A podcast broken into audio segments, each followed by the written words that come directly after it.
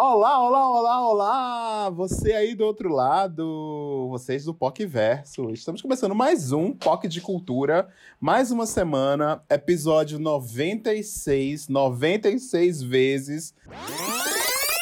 Para tudo, POC.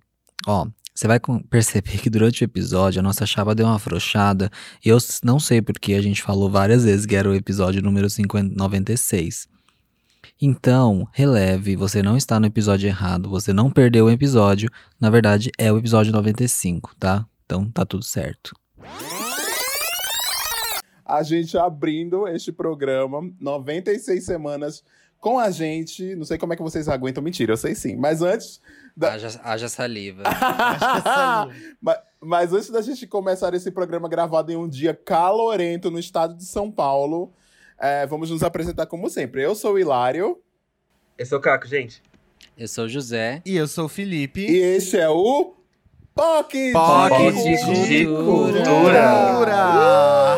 Uh, gente do céu. Mais uma vez, a gente não atingiu a meta de ser sincronizado. Foi uma vez. É. Foi uma vez essa quarentena que a gente conseguiu. É verdade. É, o coro, o coro certo. Tá, agora eu vou rodar a vinheta. Vinheta. Nossa, que, que grosso. grosso.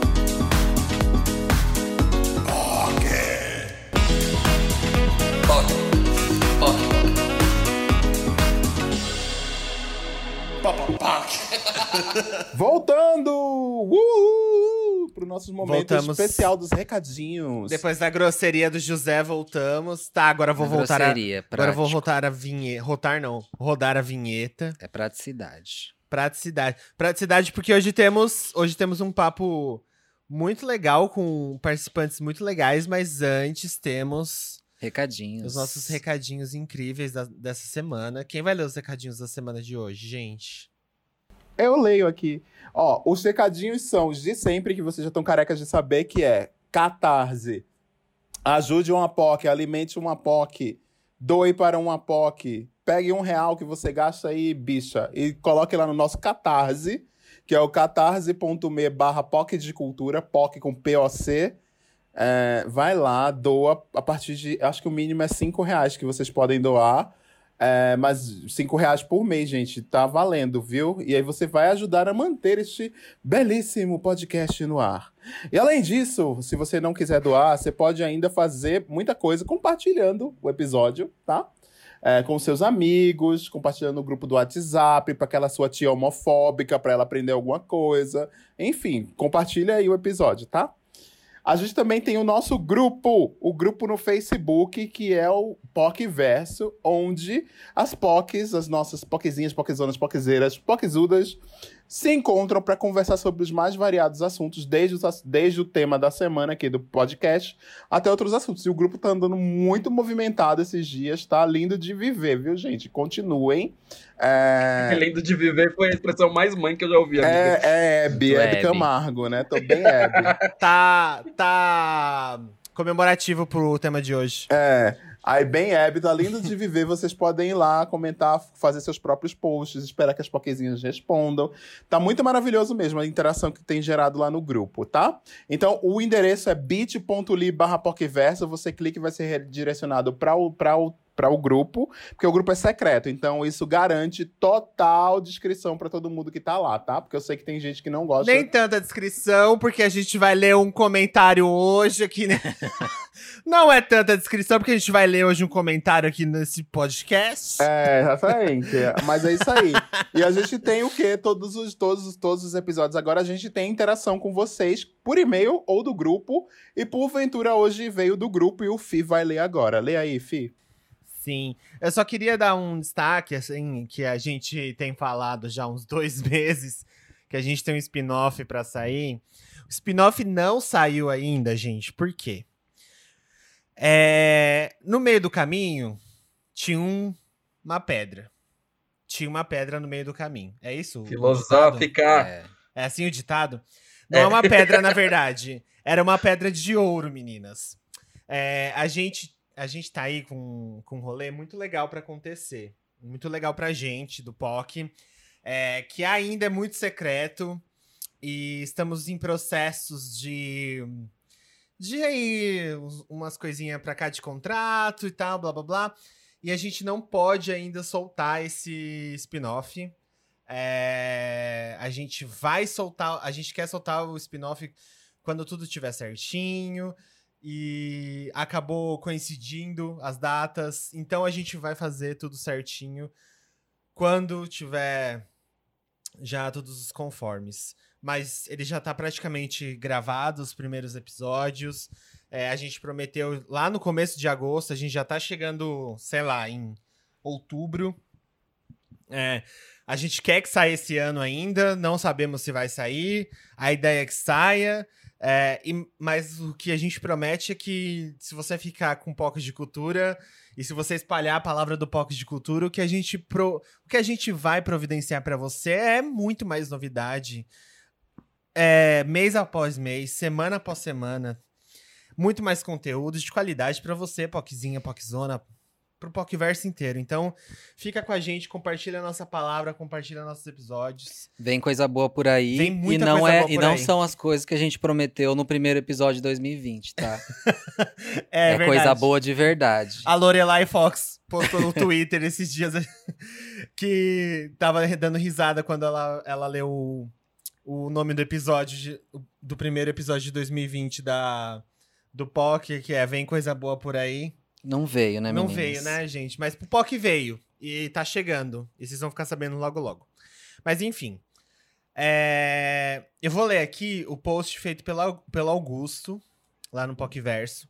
Quase meu xará, Cê- porque meu é, nome... isso que eu ia falar, seu xará de nome.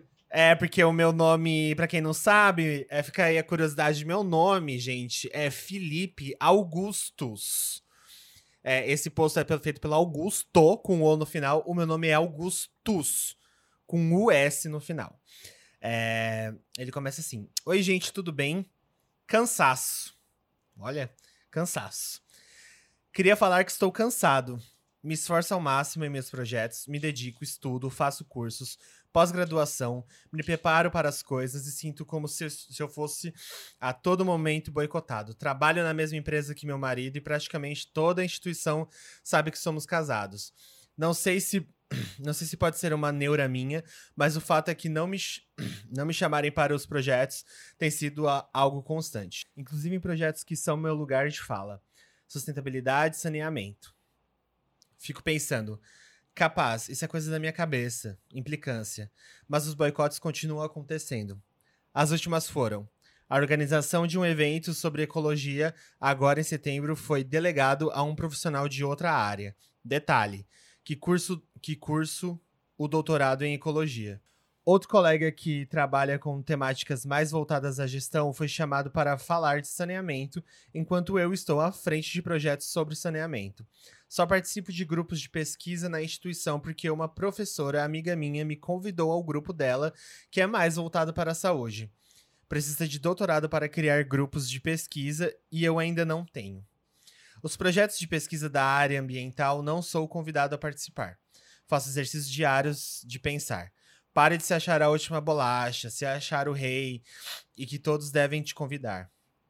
Há um ano dei uma palestra de uma hora, me esforcei demais na apresentação, caprichei nos slides, falei tudo o que eu tinha planejado e ao final da minha palestra um professor em cargo de chefia simplesmente me falou: Caramba, como você está petista. E eu, oi? A fala foi motivada pelo fato de que ao final da minha apresentação de uma hora falei que a minha pesquisa estava ameaçada por falta de recursos para a ciência. Uma palestra de uma hora ser desqualificada por uma implicância, não sei se comigo ou pelo meu lugar de fala. Enfim, fico me questionando quase que diariamente. O quanto desse meu esforço tem sido em vão pelo simples fato de eu ser homossexual? Será que a questão da minha sexualidade pode estar relacionada? Sou do time que acredita que os títulos acadêmicos só são importantes na medida em que democratizamos o que sabemos. Não uso da minha formação acadêmica para passar na cara de ninguém e me sentir melhor porque não sou.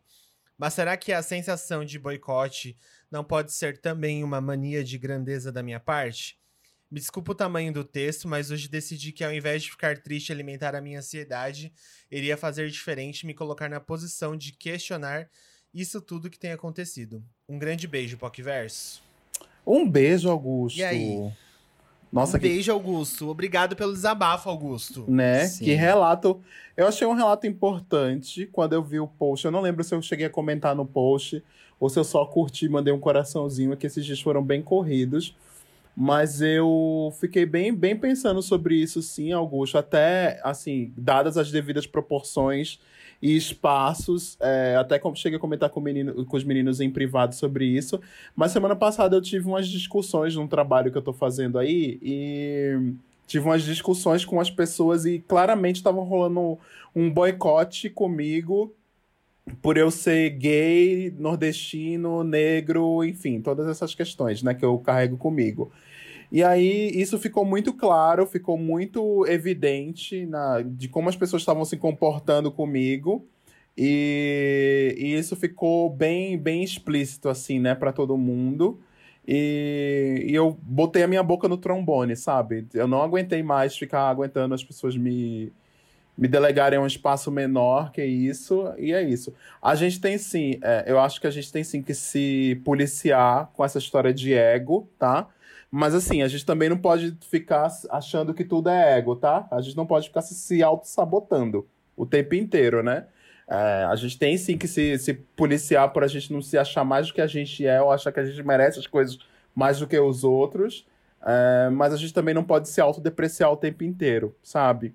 Eu acho que você tem que avaliar mesmo se não o que é que está acontecendo aí, avaliar todas essas questões que estão rolando e talvez se você sair aqui dando agora a minha opinião, tá, sobre o que você falou. Talvez se você conseguir sair de pelo menos uma dessas questões que estão te incomodando, sei lá, eu sei que não é o momento agora e nem que é fácil, mas sei lá, se você trocasse de emprego, será que se você trocasse de emprego você não estaria um pouco melhor no trabalho?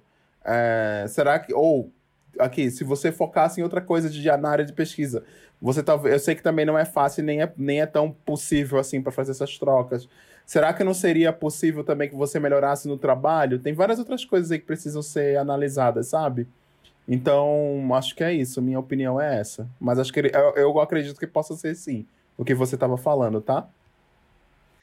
É, eu acho que se, se você estuda, se você sabe do que você está falando, se você já tem tantos anos de carreira e de estudo, como você disse, pô, você está fazendo mestrado, sabe?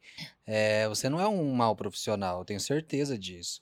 E realmente, se, se continuar acontecendo de você não ser chamado para projeto, tem que desconfiar. Não acho que é mania de grandeza, eu acho que você tem que sim acreditar no seu potencial e se você acha que você pode fazer as coisas melhor do que estão fazendo por chamar pessoas que não são da área, sendo que você é da área, eu também ficaria desconfiado se eu fosse você no, no seu lugar. É, falando de, de, um, de um espaço em que da publicidade, que é onde eu posso falar, e mais especificamente de redação publicitária, criação é muito complicado porque todo mundo acha que sabe fazer. Então, assim, você pode estudar sei lá quantos anos, tipo, faz seis anos que eu, que eu tô dentro da publicidade, da redação, e até hoje as pessoas ainda questionam o meu trabalho e acham que sabe fazer melhor do que eu, sabe? Pessoas que nunca, nunca estudaram isso, nunca trabalharam com isso, mas como é texto, fica parecendo que é muito fácil fazer.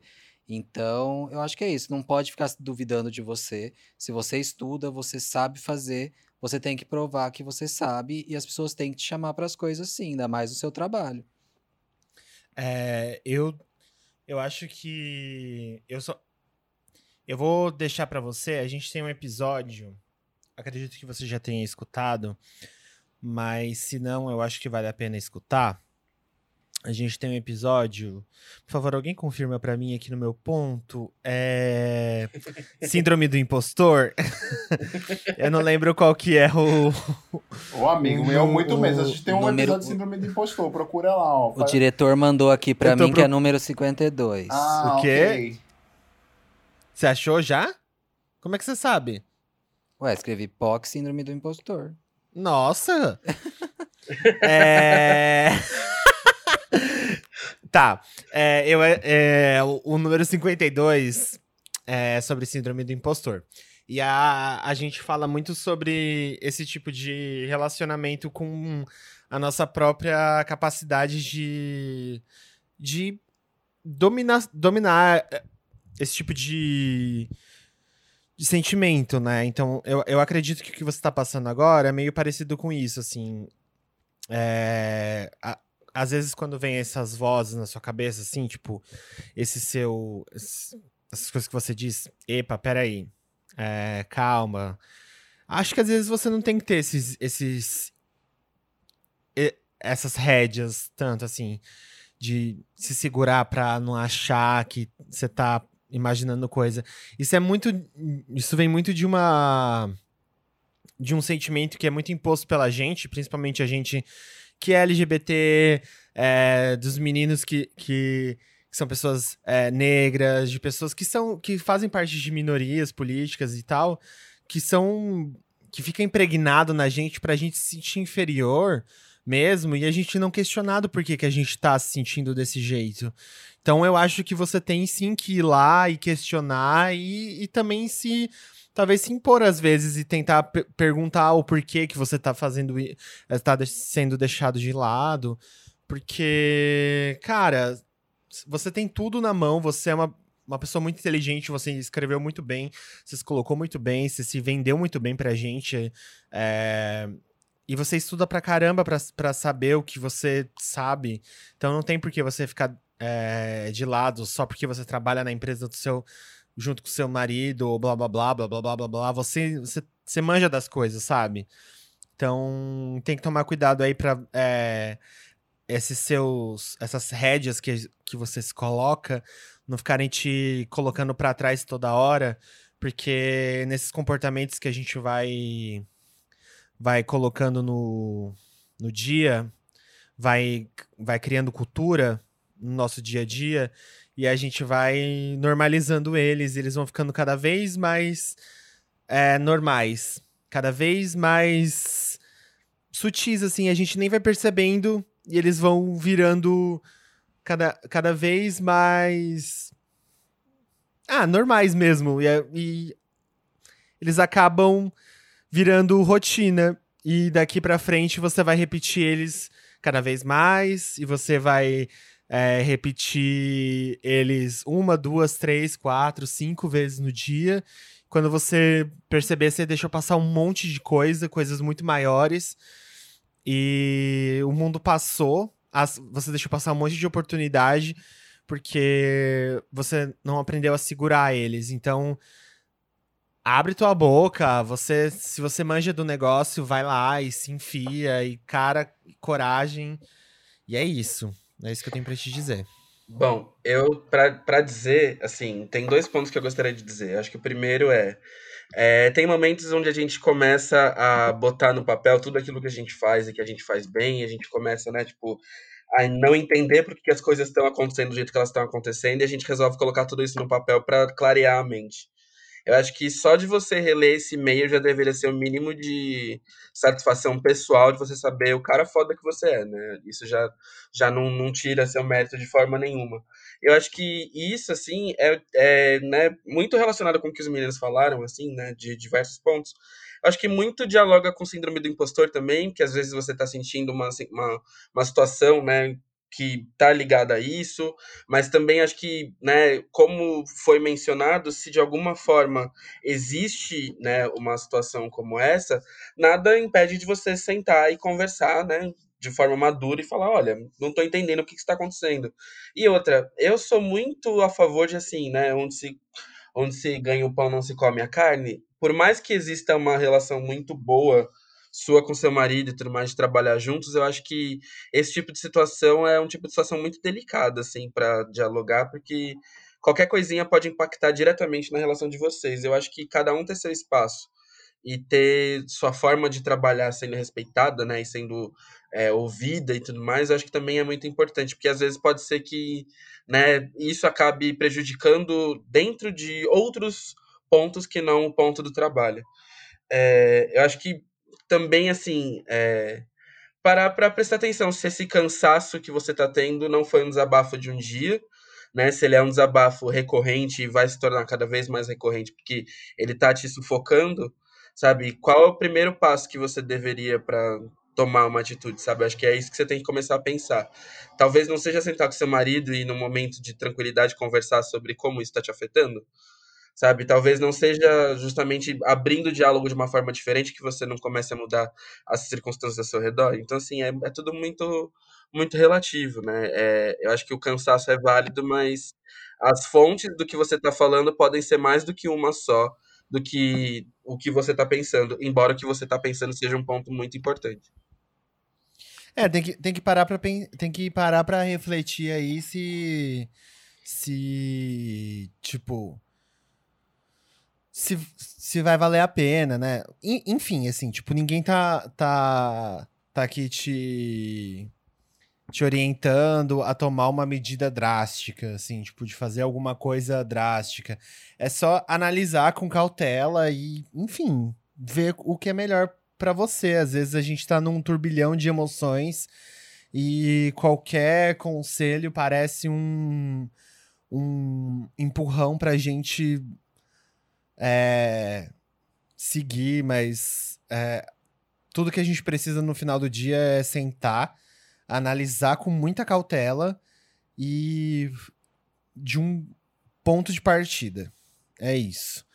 E aí falar assim, não, eu preciso começar por aqui. Às vezes é começar ou tomando uma, uma posição com uma pessoa que tá te fazendo mal e te boicotando, como você disse, ou conversar com seu marido, ou, enfim, procurar algum outro norte para sua para sua pesquisa, como o Hilário disse, enfim são vários, podem ter vários primeiros passos, assim.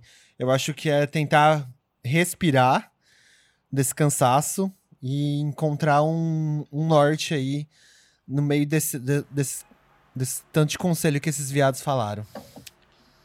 É então, isso. Bora pra curiosidade da é semana. Isso, né? Curiosidade da semana. Bora pra curiosidade da semana. Bora pro nosso próximo quadro.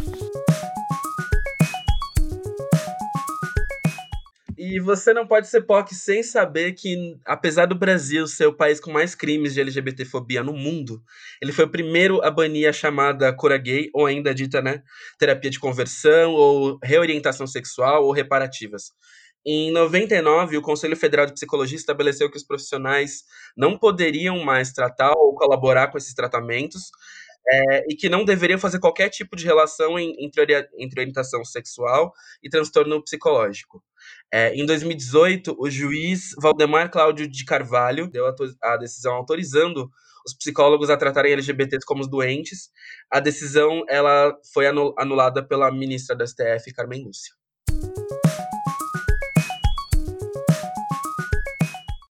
Então, gente, estamos aqui com as nossas convidadas. A gente faz muito tempo que a gente quer ter essas pessoas aqui, que são pessoas incríveis, que a gente ama. Nossas amigas, as avós da razão! Gente, ai, eu que... ai, gente, vocês têm que se apresentar, dizer quem são, né? Porque o... tem uma galera do nosso público, nossas nosso POC verso, as nossas POCzinhas, POCzonas, POCzeiras, POCzudas, o POC verso, eles já conhecem, tem muita gente já conhece vocês, mas tem uma galera que vai estar conhecendo vocês agora, né? Ouvindo aqui o POC de Cultura. Então eu queria que vocês se apresentassem. Eu vou fazer uma rodinha assim, daqui que, que eu tô vendo que a gente está gravando no Zoom. Começar pela Sônia. Se apresenta, Sônia. Depois Gilda, depois Helena. Bom, eu sou a Sônia e tenho 82 anos gosta de se gabar, hein? Eu sou Helena, em 92. Eu sou a Gilda, que tenho 78. Gente, maravilhosas. Quero ter chegado na idade, quero chegar na idade da Helena do mesmo jeito que a Helena, tá? Porque a Helena é. Eu não estou esnobando ninguém, tô. Estou esnobando alguém, só porque eu tenho 92? Humilde, né? Tem que ser na humildade. Ah, sim, é. Ai, ai, é. gente, vocês têm. Vocês me conta a ideia. Quem foi que teve a ideia de criar o, o canal, né? Como surgiu as avós da razão? Quem de vocês pode falar pra gente, pra nossa audiência? Olha, as avós, as avós da razão, na verdade, surgiram em mesa de boteco. Nós três amigas, costumamos, costumávamos, né? Porque agora não está dando, mas a gente costumava se reunir em volta de uma mesa de boteco com uma cerveja e batíamos papo sobre todos os assuntos, jogávamos conversa fora pra caramba. E a Cássia, que também é nossa amiga, apesar de ser bem mais jovem, ouvindo esse papo, se entusiasmou e achou que a gente tinha coisas para dizer, principalmente para velho. E foi aí que tudo começou. Foi aí que nasceu e que apareceu esse fenômeno que sou eu, que, sou eu, que com 92 anos arrumei um emprego. Olha aí. Estou trabalhando que nem uma moura. Olha, vocês têm muito, muita coisa para dizer pra velha, mas vocês têm muita coisa para dizer pra gente nova também, viu? É incrível, assim. É incrível o, o trabalho que vocês fazem, assim, parar pra ouvir o conteúdo de vocês, o conteúdo que vocês produzem, assim. É, é, uma, é uma aula, assim, e é, é uma inspiração, assim, é um, é um é uma, uma força. meta de como chegar, né? Como chegar É, na idade de vocês. Com E outra, é, sabedoria, tudo. é, uma, é um. Sabedoria para sabedoria, você chama de sabedoria, isso é ignorância pura. Os ignorantes. Há muito tempo. Tanto que a nossa chama a voz da razão, não da sabedoria. Isso é verdade. Gente, Na verdade, era um canal para atingir pessoas velhas. Mas começou a aparecer tanto moço, tanta gente jovem, que ficou tudo misturado. Sim. Eu tenho a impressão que os velhos acham que nós somos iguais a eles, entendeu? Por isso que eles nem ligam para nós. gente, mas maravilhosas. Só a moçada. Nossa, mas É, vocês a são moça- maravilhosas, né? Eu- eu- Não, os velhos ligam também, claro. Ah. Tá cheio de velho acompanhando a gente. Tem, tem, tem bastante. Mas é gozado que nas, acompanhando, acho que tem muito. Mas as perguntas que vêm são pessoas muito jovens, né? É Muito 19, jovens, né? É. É. É E como- que porque o jovem ele, ele, ele participa mais das coisas na internet, né? Se vocês pararem É, é. assim. Tem mais isso. traquejo, né? É, exatamente. E acho que pelo, pelo apelo de vocês também, né? Porque, assim, por exemplo, eu. é, eu não tenho. Avó tem 20 anos. De nenhum dos lados da família. Então, assim, eu tenho só tias avós e tal. Então, a, a relação. é, a relação com vocês, toda vez que eu vejo vocês, é como se eu tivesse de alguma forma me reconectando com a minha avó, porque eu não tenho vó há muito tempo. Então eu acho que também vem esse lado, assim, sabe, de encontrar em vocês o que seria uma versão da minha avó, por exemplo. Então acho que tem esse conforto legal que vocês trazem, não só pelo, pelo conteúdo de ser a avó bacana que fala de coisas legais, mas pela imagem também. Acho que junta as duas coisas. A sua avó era desbocada que nem nós? Era. Com certeza. Tem muita avó que fala, me assista, essa palavra não pode, não, tá, não fica bem na, na boca de uma menina bem educada. Isso eu ouvi muito. Ah, é. A gente Mas ouvia mudou, isso né? no nosso tempo. Mudou, mudou. Mas eu A acho. minha- Mudou. Não, Agora tem muita mais. velha. Ainda bem que não tem mais mãe para E falar. como foi pra vocês acompanhar essa mudança?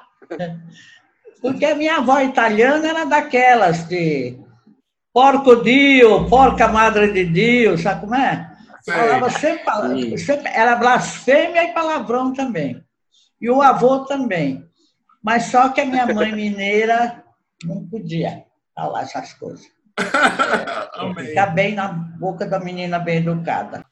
Então, meninas, é, mas a gente tem umas perguntas aqui que a gente abriu perguntas da nossa audiência, né, pedindo para nosso para o PocVerso, nosso, nossos ouvintes, é, mandarem perguntas para vocês. A gente tem uma pergunta muito legal do Rafael Henrique, que acho que vai dentro dessa, dessa pegada que vocês estavam falando.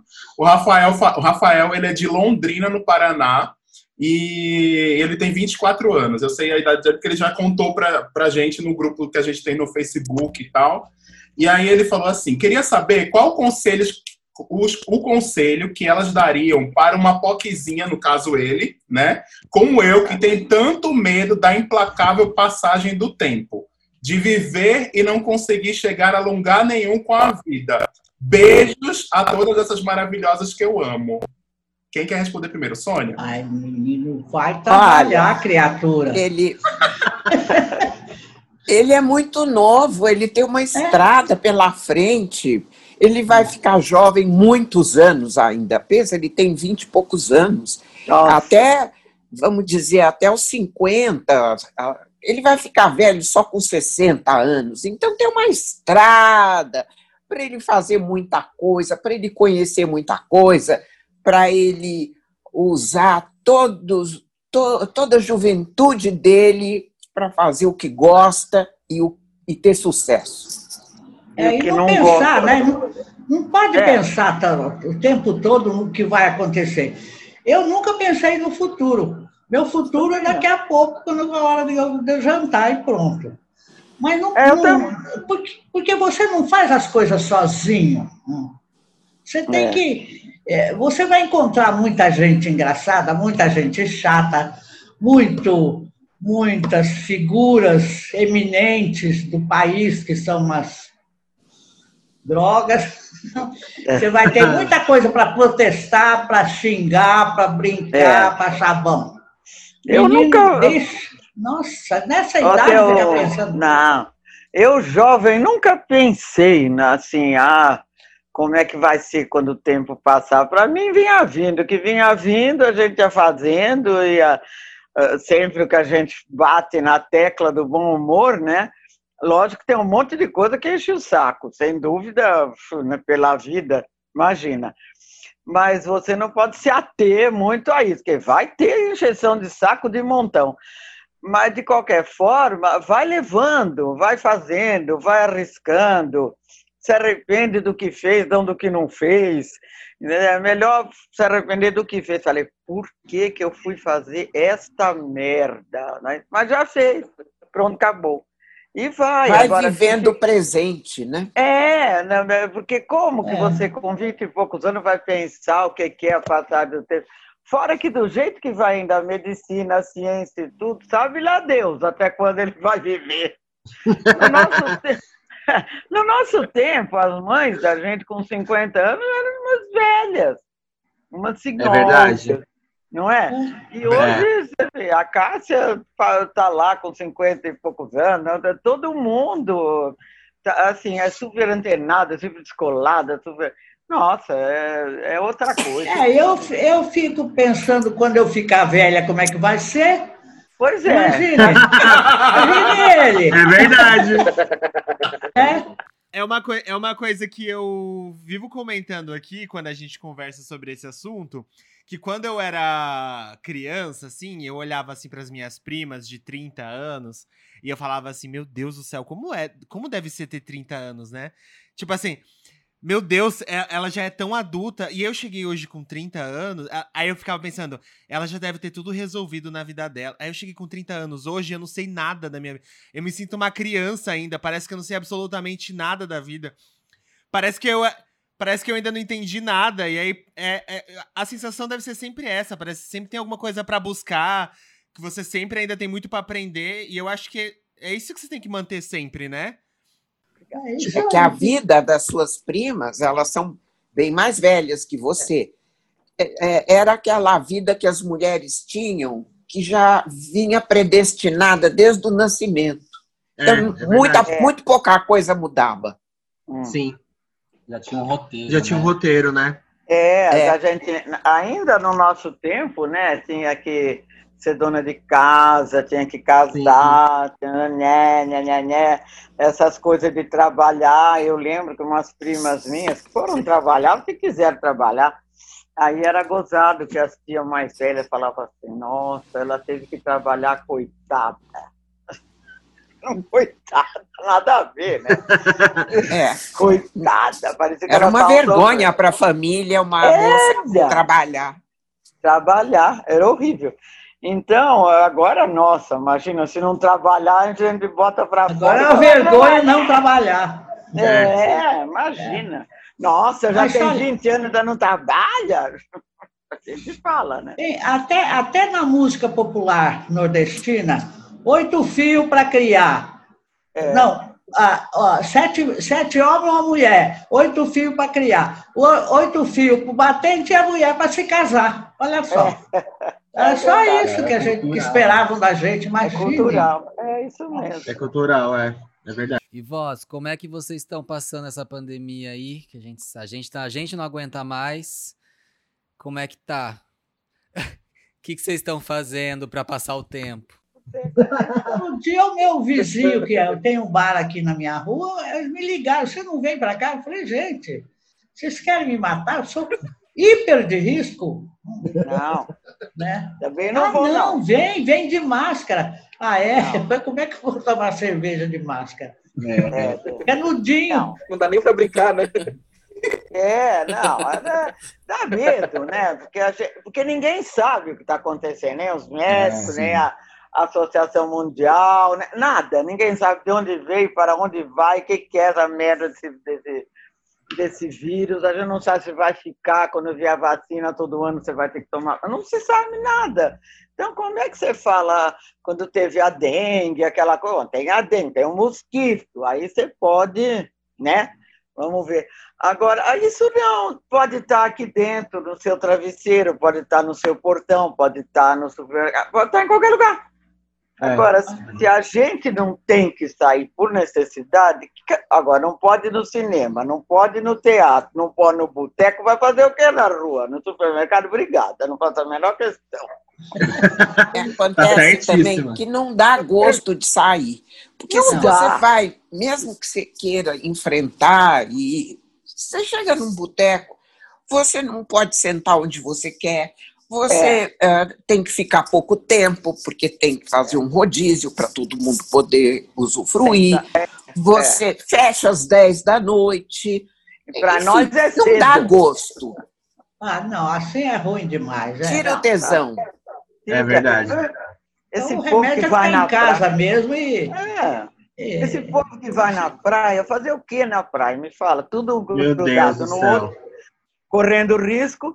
O da praia gostoso, você ficar jogado naquela cadeira, aí você entra no mar, sai do mar, bebe, chama os amigos, aí come não sei o que, aquelas porcaria que vem na praia, a gente come tudo e não morre. Agora não. Bom mesmo é Até tomar uma cervejinha em casa. É, tem que ficar Com segurança. é, vai fazer o quê? Mas O vai. meu, ace- o meu acervo de cerveja está completo na minha Ah, geladeira. eu que estou sem nenhuma. Eu Você estava reclamando que não tinha ontem, né, Gil? Pois é, continuo não tendo, não deu tempo Mas de olha, eu vou que, que, que, que esse povo aí. que- o o que que você, como é que você vive assim? Não, eles bebem. Eles bebem também, por isso que não tem. Meu filho, Ah. agora eu tô bêbado, cara. Mas Todo pede, não precisa ir na rua comprar. Não, pede. eu, eu ia pedir ontem e acabei esquecendo que era tarde. E hoje fiz uma coisa, fiz outra capaz. Amanhã, nas primeiras horas da manhã. eu Vamos vou- providenciar, vamos providenciar isso daí pro final de semana, Não Gilda. é, não, É, amanhã é tava- sábado. Amanhã é sábado, né? Não, e, e tava frio, né? Então a gente meio que tomava outras coisas. Mas agora, com esse calor, não tem a menor. Ah, não. Mas espera aí, Mas bota a- gelo no uísque, ué. A bebida É. Preferida. gelo no uísque, é a melhor coisa. Não, eu tô tomando gin também. Mas é que a cerveja é diferente. É, Então a bebida preferida das avós da razão é cerveja. Assim. A minha é. É. É. de Mas gente toma uns uísque também, mas a cerveja tá em primeiro lugar. A do, Ju- a A do. José é cerveja também. Eu só tomo cerveja, não tomo mais nada. É muito bom, né? Agora com esse calor, então. Ah, Desce maravilhosamente bem. parece o néctar dos deuses. né? É isso, é exatamente. Mas vocês estão nessa, vocês estão nessa, nessa moda que tem agora da cerveja artesanal, tipo, tem que ser Ah, IPA, lúpulo. Não, não, não, não. Não Eu gosto. de filho, não. cerveja com gosto de cerveja. Eu É, também. essa cerveja cheia de perfume é uma porcaria, vai. gosto. Não gosto, não. Eu gosto de cerveja cerveja. Até cerveja vagabunda a gente toma, se não tiver outra, entendeu? É. Cerveja, cerveja. Agora essas artesanais eu não curto, não. Não gosto, não. Eu São muito mais- perfumadas, muito, É, tem eu- gosto de laranja, tem gosto de maracujá. Não é, É, mais gosto de- cerveja, é um drink. É um É, é verdade. isso não, não dá para tomar como nós profissionais tomamos, né? Várias, não. Eu preciso, eu preciso fazer um comentário aqui que vocês. ah, O José tá aqui de prova, que conheceu. Ah. Vocês lembram muito a minha mãe, não lembram muito Sim, minha mãe? muito. São desbocadas, é, bebem muita cerveja, assim, também não, é, não gosta dessas, dessas perfumarias de cerveja também. Minha mãe bebia muito cerveja também quando Ah, era bom. viva. Ela era. de- Era das nossas. é, Era das tem- notas. É, Exato, tem a voz muito parecida com a da Gilda, inclusive. Tinha a voz Exato. parecida com a da Gilda. Assim, Olha. ó. Igualzinha, igualzinha. é, E sentaria num boteco igual com vocês tranquilamente. Não, o que já varreram o pé da gente em boteco, você não tem ideia. E a gente vai ficando, vai ficando, estar na hora de lavar, empilha as cadeiras. Principalmente em bar de conhecido, né? Tem aqui perto da minha casa um restaurante italiano, uma cantina pequenininha, que é nosso amigo há milênios.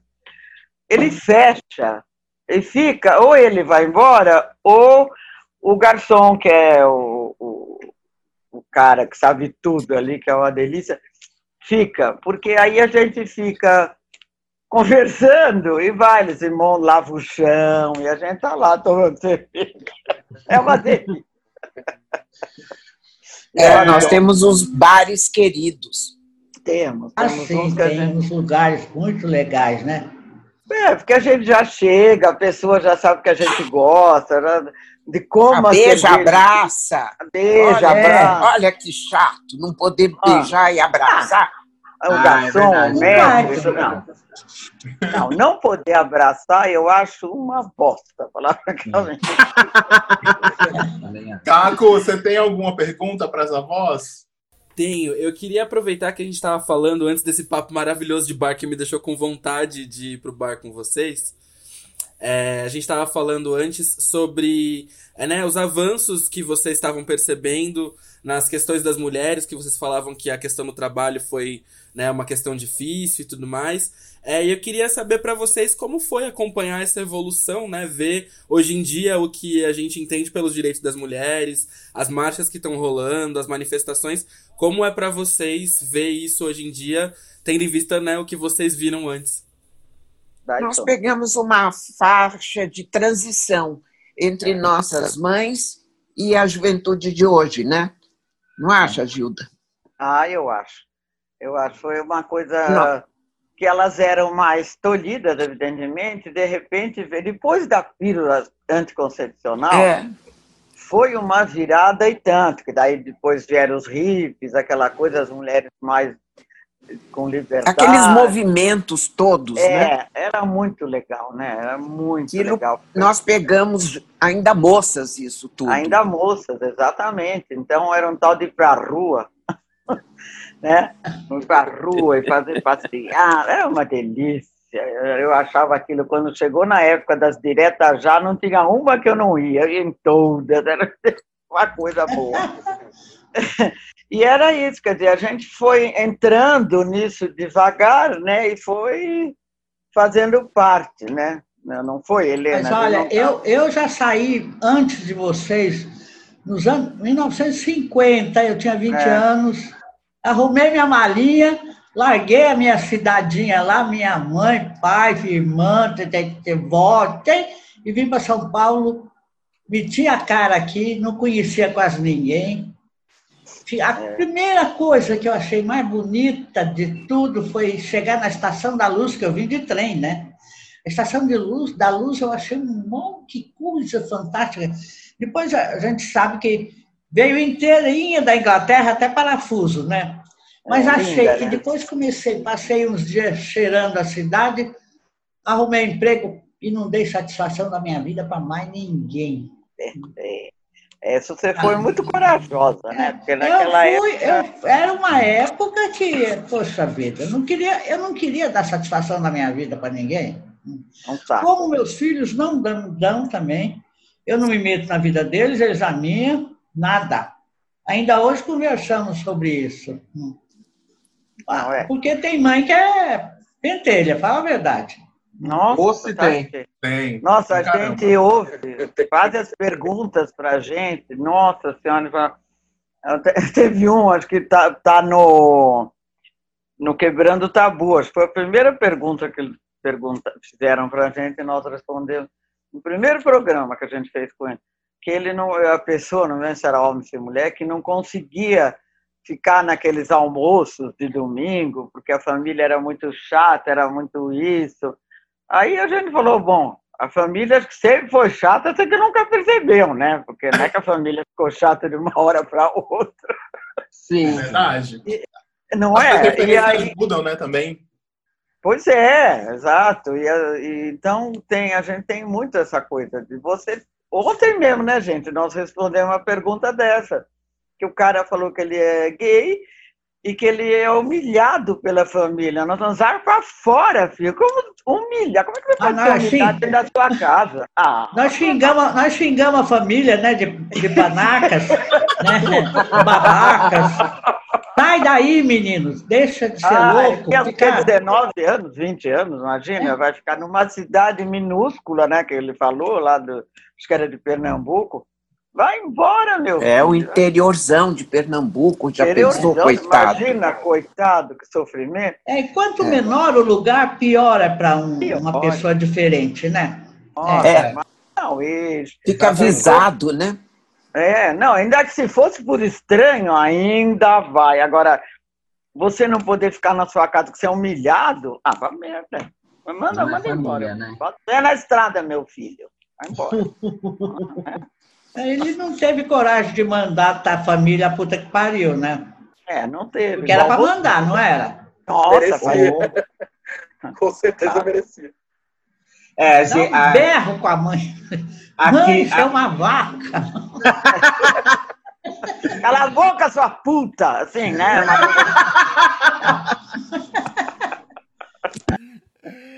Aqui, a- aqui no POC de Cultura a gente tem casos, né, que foram nesse nível assim de tipo é, casos de humilhação no é de humilhação por causa do da orientação sexual, né, e tal. mas devem ter muita história sobre isso. Sim, Nossa, Infelizmente. a, a gente conta em quase todos os episódios, a, a, a gente acaba voltando no, no contexto família, porque é uma parte muito importante da nossa vida, né? Então, é, porque é uma parte que molda a nossa história, assim. Então, sempre que a gente. Sempre que a gente depara com mulheres, principalmente mulheres, né? Porque a maternidade, mãe, assim, quando a gente, a gente se depara com a parte da mãe, de mulheres, assim como vocês, que olham com um olhar totalmente diferente, com amor, carinho, respeito, é, abraço. É muito mais. É, é muito tocante, assim, ver, assim, ver esse, esse lado de vocês que é totalmente acolhedor e que respeita e que leva por um outro lado.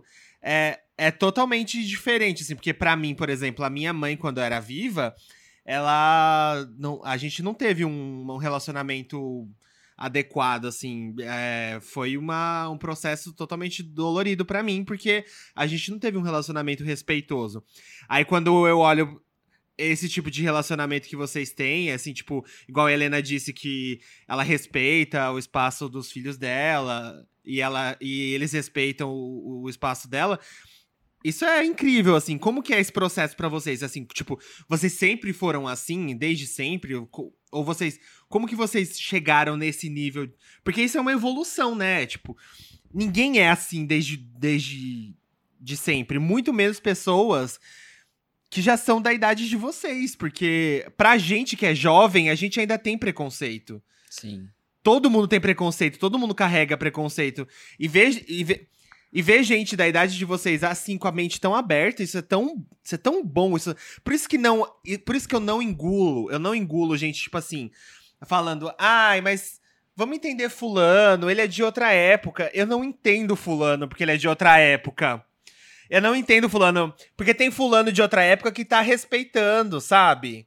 Claro. A pessoa Todo tem obrigação de evoluir, né? Sim, exatamente. Todo mundo tem obrigação e tem capacidade de evoluir. Com certeza. Aí precisa, pelo amor de Deus. Né? Exatamente. Nós, nós tivemos uma vantagem, né? Que a, a, a, ela, a Helena e a Sônia casou muito cedo, que se libertou logo de pai e de mãe. Eu tinha um irmão que era músico, então já facilitava o serviço para caramba. Meu pai tinha uma cabeça muito boa, minha mãe também, quer dizer, nunca teve problema em casa de entrar quem quer que fosse. Porque a italianada tinha também uh, o preconceito contra o negro, né? Minha avó, eu namorei, depois casei. Quando eu namorei meu meu ex-marido, ele era morava no Rio, ia para Santos, ele era preto, é morenão, é um lato gostoso. Quando eu chegou para eu ficar noiva, minha avó falou para meu pai: eu não vou nesse noivado da sua filha, porque vai ter muito preto. Meu pai falou: bom, você quer ir, vai, você não quer ir, não vai. Ela acabou indo. E não tinha preto, ele tinha pretos, vários, que nós temos amigos negros, muitos, mas então, por ironia do destino, o, ele não tinha pai, né?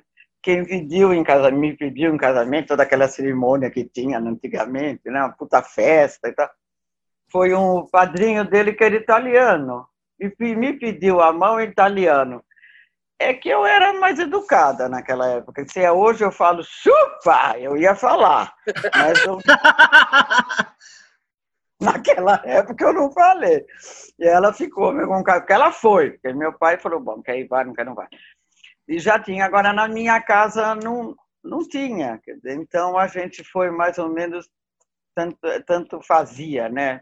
Quem entrava só tinha que ser pessoa de bem, quer dizer, não fosse ladrão, é, assassino, o resto. Por isso, por isso que você nunca saiu de casa e logo casou. Eu que tinha uma mãe repressora, eu quis é. sair do, do, debaixo do, do tacão dela, né? Claro. Aí, claro. Bom, pelo amor.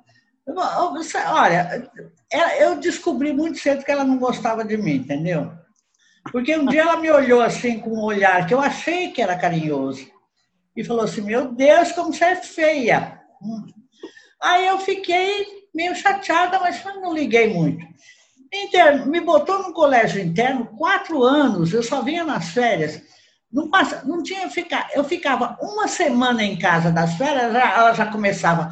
Ai, meu Deus, não vejo essa menina, não vejo a hora dessa menina voltar para o colégio. Olha como ela me amava. o que eu fiz? Eu, tchau mesmo, né, dona Inês? Agora, agora eu vou e não volto. Não voltei é. mesmo. É verdade. Não, tem... É, quando a gente tem mãe repressora, a gente trata de procurar sua turma.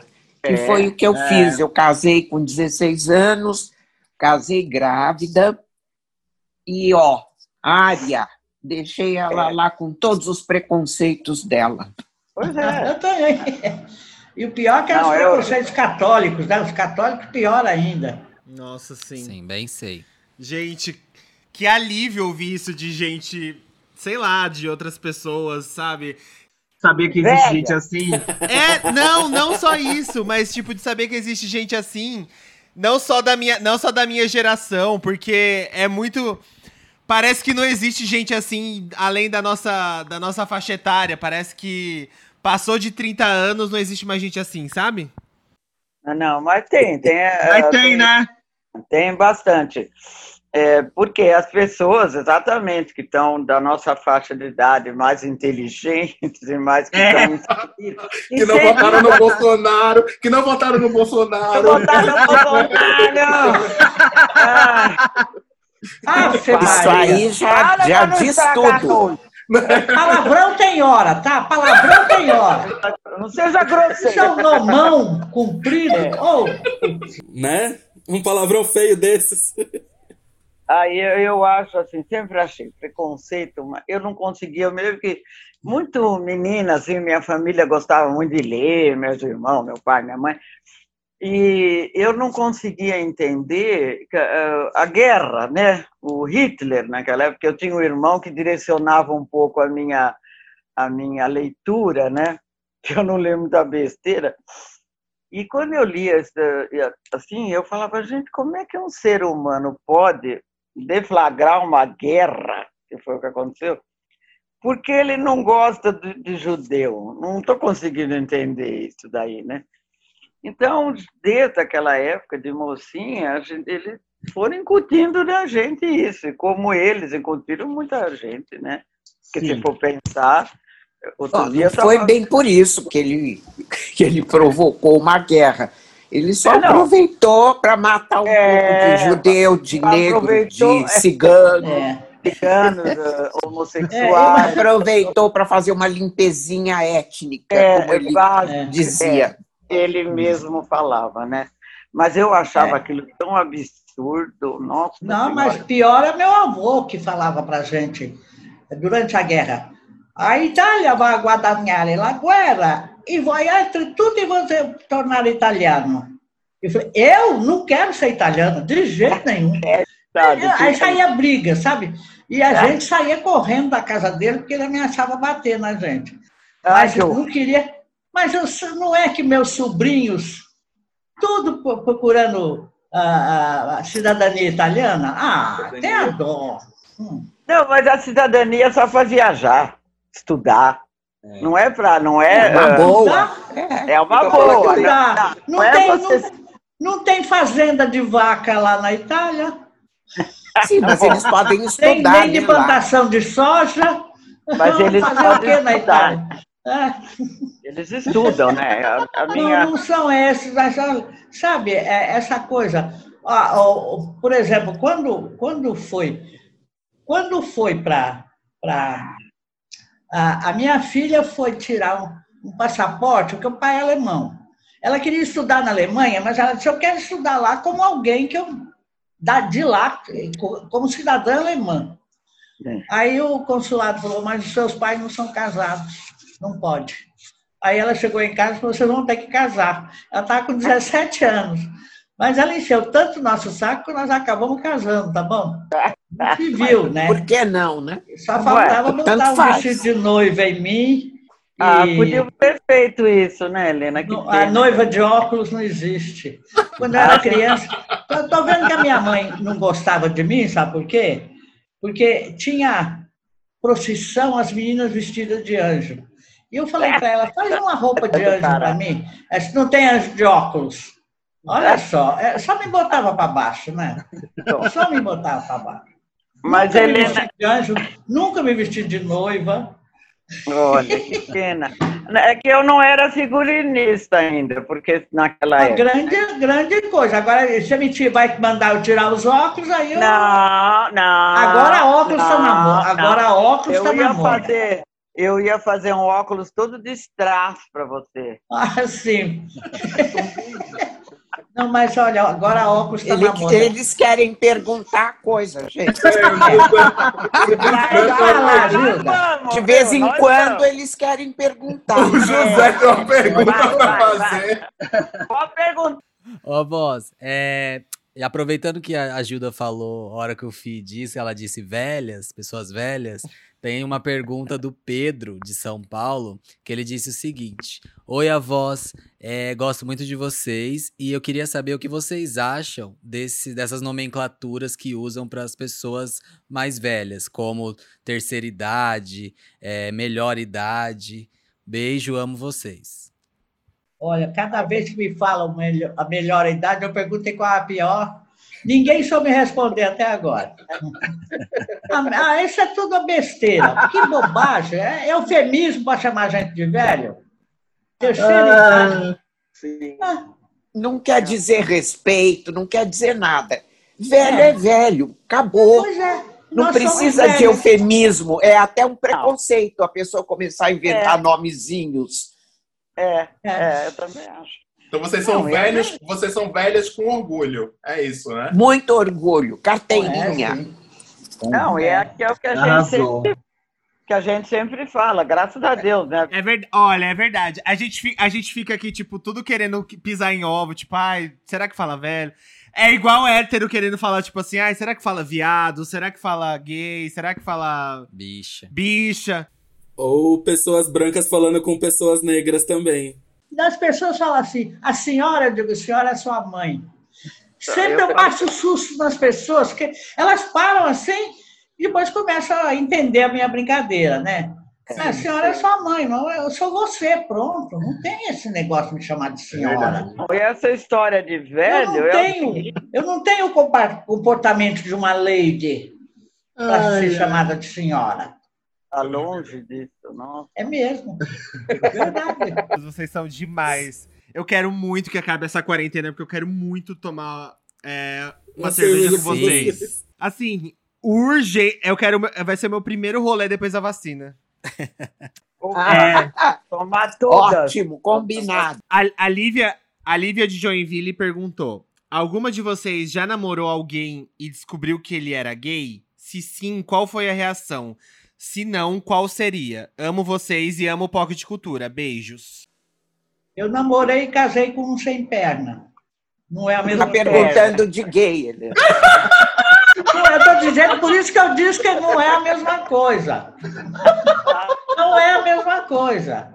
É. Né? Então, Eu- então, Eu não, eu nunca, eu não lembro, eu não lembro de ter namorado. Pode ser que eu tenha namorado e depois não descobri se era gay ou não, mas eu acho que não ia fazer diferença muito assim. Qual é a diferença? Não, é porque às vezes, tipo assim, uma pessoa namora e depois que termina o relacionamento, a pessoa, sei lá, se descobre gay ou enfim. Olha, eu não, tem, não teria É, problema nenhum.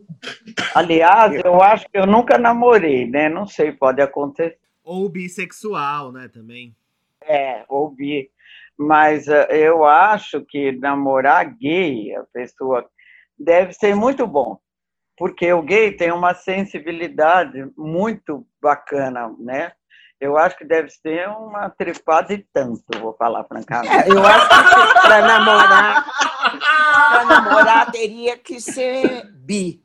É. É, querer namorar uma mulher, o que pan, ser que agora tem o pan também. O Tá? pan, o É, pansexual. tem o PAN também. Agora, eu fui pedida em casamento duas vezes por dois diferentes, eram gays, em Paris. Olha que chique. Em Paris. Em Chiquésimo. Paris? Já em Paris. Eu, eu tinha um amigo muito amado, muito amado. Lembra a Helena do Jorge? O Jorge. Jorge? É, o Jorge, que era amigo da Glorinha. Ele um dia, a gente se dava super bem, ia para cima, ia para baixo, para balada. Na, na, na época, eu tinha uns 40 e poucos anos, né? Aí ele um dia ele falou, ele parou no meio daquela praça que eu não vou lembrar o nome nunca, não sei se era Teto, Praça Pandome, não sei, uma praça chique lá, ele falou, olha, eu vou te dizer uma coisa. Eu falei, fala, amigo. Se eu tivesse outra opção sexual, eu casava com você. Eu falei, ui, que coisa boa. Mas realmente ele não Olha, era já- bi, já ele não era ele já bi. botou um, um sinão antes. Se É, eu não precisa nem casar com você, ó. é, e o Sérgio também, o Sérgio também pediu. Eu falei, bom, pelo menos, né? Isso já é uma coisa, mas eram gays gays, não eram bi, então não, não, não. Agora, eu quando namorei uma pessoa que eu fui apaixonada por ela, que ele era músico, e depois não casei com ele, porque burra, mas ah, total estupidez naquela época. É, Falar, para eu não casar com ele, minha família falava que ele era gay. Eu estava cagando e andando. Eu falei, se for gay, se não for gay, não é para mim, não faz a menor diferença. E também não, não, não era gay, mas de qualquer forma, se fosse, também era muito bom. Nada contra. Eu acho que não. É, fazendo o serviço direito, tá. A voz, a gente tá, a gente tá chegando no nosso final das nossas perguntas aqui que o público manda selecionar. Ah, que Eu não pena. sei se o Caco tem uma pergunta também pra fazer, mas vou fazer a última da lista aqui. E Pode que fazer. é. Peraí, que eu perdi aqui a pergunta. Só um minuto. Ah, achei. É, a voz, vocês que já são mais vividas, o que vocês acham das pessoas trans? Vocês já tiveram contato com outras pessoas T's ao longo dos anos? Quem perguntou foi o João Neto de Brasília. Ah, eu, eu- Já, eu- já tivemos. tinha, um amigo, tinha um amigo meu que me chamava Diana Caçadora, porque a gente só andava com viado. Hum. Tá falando Aquela, de agora não trans. pode mais falar viado, né? Não pode mais falar. Não, Mas é era Não o que era. pode. Todos Mas de não é São piada, é Paulo trans. foram meus amigos. É trans. Mas é não trans, viado. porque assim, tem um pessoal por aí. eu Não é gay. É, eu entendi a pergunta dele. Ele tá perguntando assim no sentido dele, porque tem muita gente que dizendo que ai, ser trans hoje é moda, sendo que não é. Trans, pessoas trans sempre existiram. Não, sempre né? existiu. Não. Sempre existiu. sempre existiu. É que no nosso tempo, eu estava até conversando com meu filho agora, ah, era uma coisa tão escondida que a gente deve ter, assim, quando a gente era mocinha, vamos dizer, tanto trans que a gente nem sabia. né? É que depois eu trabalhei muito tempo em televisão, a Helena com cinema, a Sônia também sempre nesse meio artístico, aí a gente foi tendo mais, eh, que é- são lugares com mais liberdade, a gente foi conhecendo. Mas era muito fechado, né? Mas depois que a gente cresceu, eu trabalhando em televisão, que eu amava de paixão, era a Rogéria. A Rogéria ia, dar, ia fazer, o, eu trabalhava na SBT, né? Eu trabalhava no- com, às vezes, fazendo o programa do Jô, às vezes outros programas. E ela também, nossa, e ela, eu tinha acabado de pintar essa mecha roxa aqui, e ela gritava no corredor, maravilhosa, corajosa! Ela fazia, eu adorava. Aí a gente conversava e tal, não era amiga, amiga, mas enfim, era uma pessoa fantástica, né? Fantástica. Eu, assim, mas Eu amigo- conheci dois, eh, eh, duas pessoas trans, filhos de amigas minhas. É, pois é, eu não, assim, próximo, próximo não, não tive mais. Eu já conheci, eh, não muito jovem, porque na- realmente naquela época ah, as coisas eram muito escondidas, muito camufladas. Mas eu conheci duas pessoas que já nem são tão moças e ah, são filhas de amigas que, fi- inclusive, fizeram cirurgia. Olha, Legal. Mas, olha, embora eu vivesse no meio livre totalmente, eu não me lembro de ninguém trans naquela época. é, eu Ah. acho que era muito escondido, né? Era, era Talvez. escondido, era. Mesmo Você conheceu, Helena. escondido, Essa pessoa tudo. que eu estou falando, você conheceu. Hã? Você conheceu uma pessoa trans, uma das que eu estou falando. É, não me lembro. Só que eu não vou dizer o nome, não é o É, caso. porque não, não cabe. Não é um- Depois você me diz, tá? Que eu não me lembro. Tá bom. Vai ver Toma que eu nem memorial. percebi. É, pois é, Não, você daí- sabe de toda a história, Tá você não louca, ela tá louca. direito. Eu amo que É. são mais de 50 anos de amizade. As pessoas têm mais de 50 anos de amizade, é isso? É. É, Mas, é. Então elas ficam aqui num papo entre elas, né? E a gente Não, peraí. É. Mais de 50 nada, mais, muito mais de 50, porque É. Mas, meu, filho, mas, meu filho vai fazer 60. O teu tá fazendo quanto, João? 66. Então, eu te conheci com o João Bebê, pequenininho. É. mais de 60, então. Então, ó, É. Tá, estamos aqui, estamos aqui nessa vibe. É, É. Você tem uma pergunta, uma última pergunta para fazer para as avós, ou a gente pode encaminhar para o final? Não, eu queria perguntar pra vocês, assim, o que vocês é, gostariam de, de dizer pra essa juventude, né? Acho que vocês começaram muito bem falando sobre entender o tempo como o tempo é e no, no, no, no caminho, né? Como que ser. E eu queria que vocês deixassem uma mensagem meio que sobre isso, assim, sobre esperança. Acho que no momento que a gente tá, ouvir é, de pessoas mais velhas alguma coisa que motive, que dê esperança, pode ser uma, uma coisa boa pra todo mundo. Olha, nós vivemos muito tempo, então nós já passamos por momentos bons, ruins, mais ou menos, de todo tipo. Péssimo. E a gente sabe que tudo passa. Então, vamos esperar, vamos aguardar com paciência, que esse também vai passar. Vai passar politicamente, vai passar ah, sobre o ponto de vista de saúde, tudo vai passar. Então, É. vivam, vivam do melhor jeito possível. Do dia de hoje, sem se preocupar muito se amanhã tem que levantar cedo. É. Agora É tem chato, vai. É chato levantar cedo. É horrível. chato. Não, odeio. Não, é é, não, é não, não se preocupar mesmo, sabe? Não, Quer dizer, às vezes cai uma bomba na- dentro da tua casa, o que, que você vai fazer? Você sofre assim uma semana e depois esquece. Não, tem que, tem que encarar isso como realmente eles, os mais E jovens, humor, né? vocês, Com humor. né? Com humor, primeiro. Não tem jeito, tem jeito, não tem jeito. O bicho tá aí, não tá aí, então tem que, cur- tem que viver dessa forma. E para vocês que estão com 30 anos, de pouco, o que história vocês vão ter para contar se alguma vez vocês ah, adotarem uma criança, tiverem filhos, ou quiserem ter, sei lá, da forma que quiserem. E você imagina você chegar para um. Tá eu tenho um neto que vai fazer 18 anos, né? A Sônia está com o bisneto também, mocinho.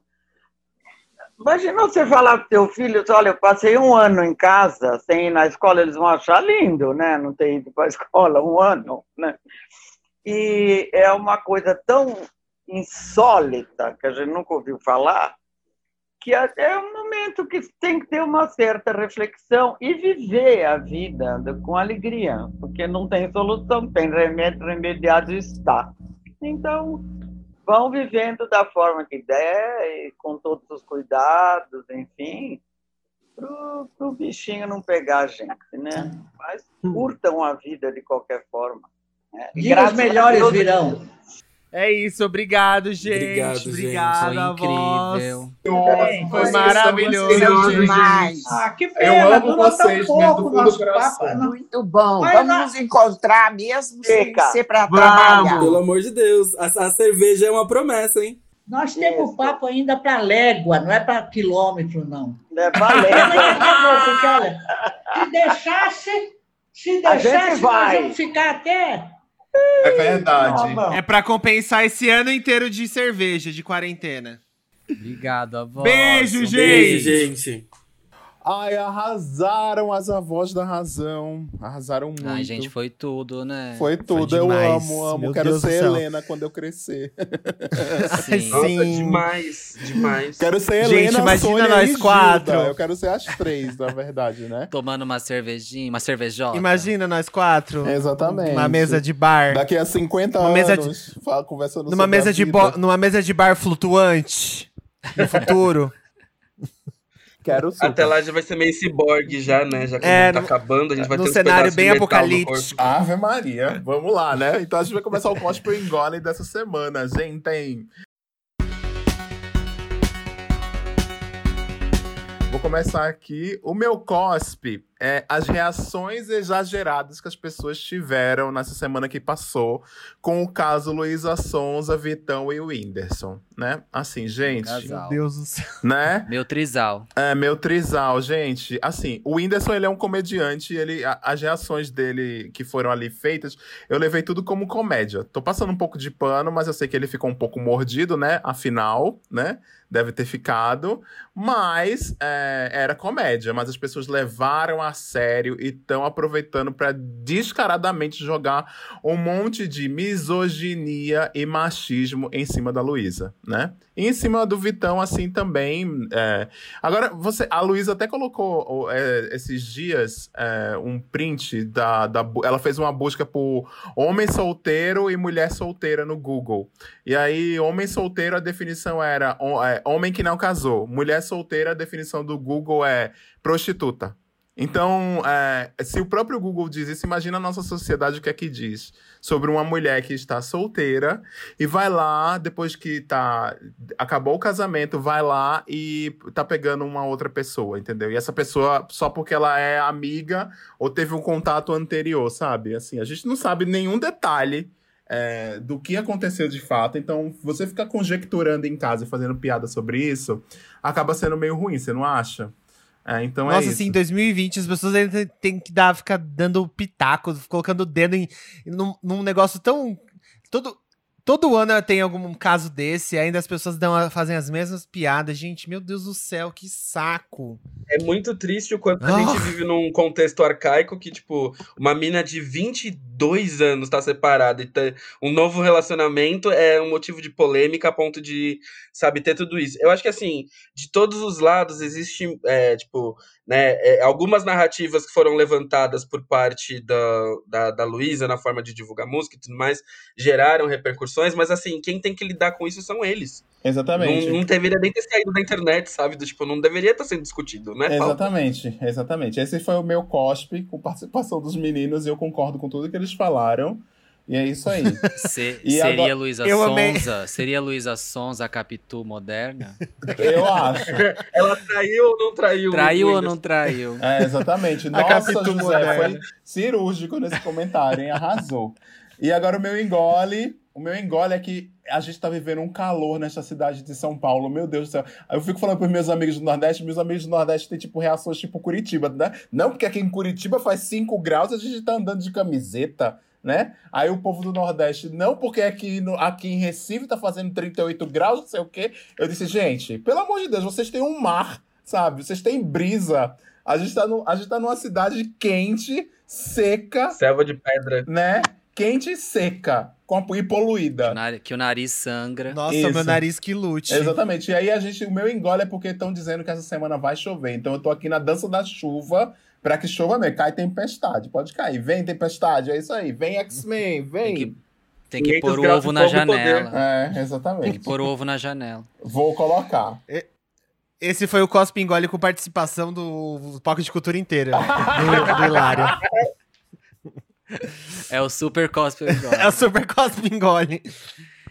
O meu cospe dessa semana é o seguinte: eu não aguento mais todo dia algum religioso ou religiosa fala mal da comunidade LGBT para ganhar 15 minutinhos de fama na internet e consegue.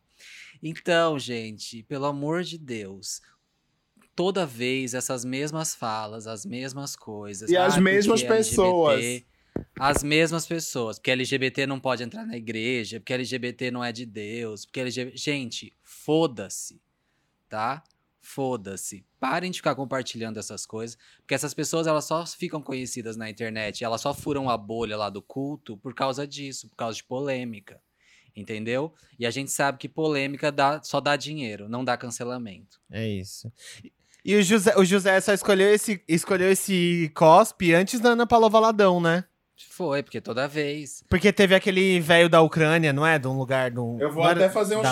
Eu vou até não, fazer um foi por causa do marido da, da, da Do Valadão, da- do André Valadão, na verdade, né? Do André. O marido e a, a- a- o casal falaram É. essa semana, enfim.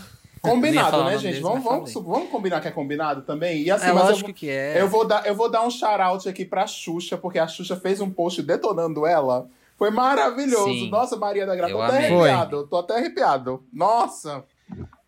Maria da Graça perfeita, nunca errou. O meu engole dessa semana é em relação às eleições para prefeito deste ano, que nas primeiras pesquisas de Em intenção de voto de São Paulo, o meu Boulos querido está em segundo lugar. Ou seja, gente, estão deixando a gente sonhar, pelo menos agora. Eu não quero saber de projeções futuras, eu quero me apegar no agora, que é, que é possível. eu quero acreditar que é possível. eu quero me pelo menos enganar, em né, São amiga? Paulo. É isso aí. A gente tem que Eu só enganar. quero me alienar, sabe? É, É, só isso que eu como quero. é. Muito bom. Um amigo meu falou isso ontem, que ele tava. Ele foi no. Ele lá em Recife, ele mora em Recife. E ele tava falando. Hilário, mim- vem pra perto do microfone falar, viado. Ai, desculpa, eu tô falando. eu tô falando perto do microfone. O viado perto- falando lá da cozinha. Não, não tô não, é porque eu tô lavando o prato, eu tô falando perto do meu microfone que grava. Mas o que eu ia tava falando é, os meus, ami os meus amigos de Recife, lá em Recife, liberaram os bares pra, pra ficar aberto, né? E aí ele tava falando, ah, eu queria tanto ser alienado pra não saber que eu tô me, me colocando em risco aqui no bar e bebendo uma cerveja e gra gravando isso no story, sabe? Eu achei... É isso. É sobre isso também, né? É isso aí. D- dois de. é, uma semaninha de, de férias, pensando que. Que pode ter bolos como prefeito de São Paulo. Vai ter bolos. Vai ter bolos. Bom, é, eu vou agora para meu cospe engole. Eu vou, eu vou de cospe primeiro. É, como se 2020 não já tivesse trazido pragas o suficiente, J.K. Rowling não para de aparecer nos Trend Topics, não para de aparecer em noti- nas notícias, vomitando aquele monte de bosta. A própria relíquia da morte, essa mulher é. Ela mesma, a, a, a demônia transfóbica. Agora ela tá. é, é, não já transfóbica assumida, ela quer. Ela diz que vai, já escreveu um livro que eu não, não decorei o nome, também não, não me interessa saber o nome. É, de um. O próximo livro dela vai ser sobre um assassino que se veste de mulher para matar outras mulheres. É, enfim, essa mulher é obcecada por mulheres trans.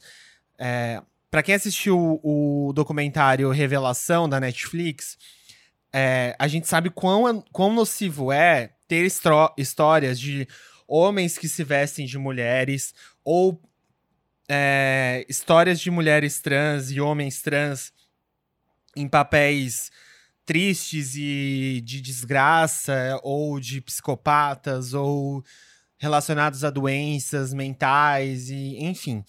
É, isso isso cria um estigma isso cria um estereótipo negativo gigantesco para a comunidade trans como se já não fosse ser horrível ser trans nesse mundo. Essa lixo dessa mulher, ela já abertamente falou que é transfóbica. Ela vem e agora escreve um, um livro é, pra, so, sobre isso. Então, assim, uh, o único jeito da gente se livrar desse lixo é. Eu, eu não sei o que. Eu não, não sou fã de Harry Potter o suficiente para fazer uma analogia sobre. Eu só sei Relíquias da Morte. Ah, é, eu talvez teria que dar uma lavada que é drava nela, que é a, a magia é... que mata, entendeu? Não sei, enfiar uma vassoura na boca dela pra ver se ela cala essa boca dela nojenta. É, eu tô tentando. É... Eu, tô, eu, assim, eu vi uma, uns comentários das pessoas falando sobre separar a obra do autor. Eu, eu realmente consigo separar a obra do autor é, mas eu fico muito preocupado é, que, como uma pessoa que tem um poder de voz dela, que ela, além de ser conhecida no mundo inteiro, né? É, como é que ela consegue. E o dinheiro que ela tem, o que é que ela tá promovendo de contra, contra a comunidade T, sabe, no mundo. Se ela é tão obcecada desse jeito, eu só posso pensar o pior, sabe? E assim, é, eu sou radicalmente, para fazer um, um, trocadilho infame, eu sou radicalmente contra o feminismo radical, que é esse tipo de feminismo que ela pratica, que exclui as pessoas trans, da, as mulheres trans, principalmente do feminismo. Eu sou radicalmente contra, eu acho que toda feminista radical é uma chacota e eu tô colocando isso aqui como, como minha opinião mesmo. Eu não sei se os meninos concordam comigo. Radfem nem gente é. É, exato, exatamente. Então é isso. Eu não, não concordo e não, nunca vou apoiar. É sobre isso. É, só, só falar um pouquinho, eu vou falar no meu local de fala sobre mais sobre isso e representatividade na ficção de terror e suspense.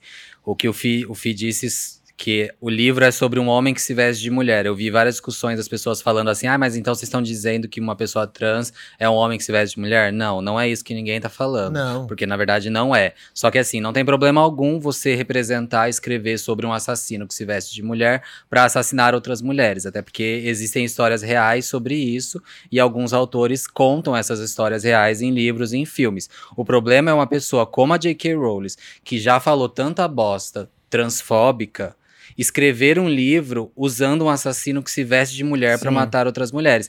Então fica uma crítica muito in, in, implícita à transexualidade, sabe? Ah, ninguém tá falando que ser trans é um homem que se veste de mulher. Não. Mas que ela fazer isso fica muito. Ela tá dizendo isso.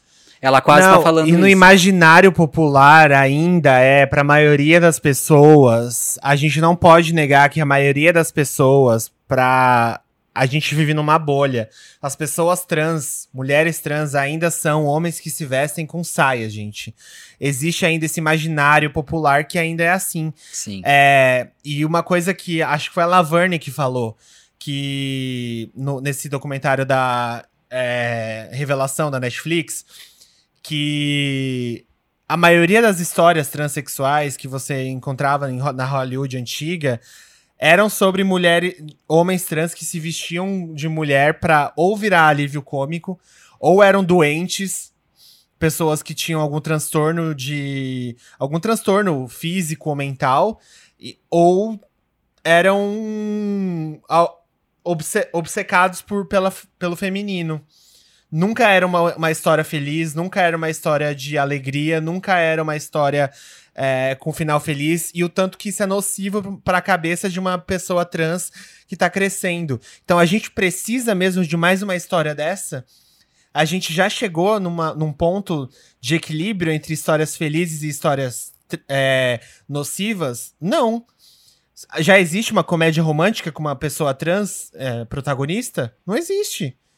Não existe uma comédia romântica, não existe um drama onde ah, o ponto crucial é uma pessoa trans, é, sei lá, tendo a sua casa roubada, não sendo uma. Não, não, tendo, não sendo uma pessoa trans, onde a história não é em volta da transexualidade dela. Então é isso, tipo, o problema é esse, sabe? O problema não é, é ser contada essa história. O problema é que a gente tem mais histórias nocivas do que histórias felizes. Então, esse tipo de história ela não precisa ser criada. Enfim, a gente já foi para outro ponto, a gente pode falar sobre isso em outro episódio. É, até Mas enfim, um é... grande cospe na. Esse foi o cospe, né? Qual o seu engole? É. Esse é um, um grande cospe na cara da J.K. Rowling, nojenta.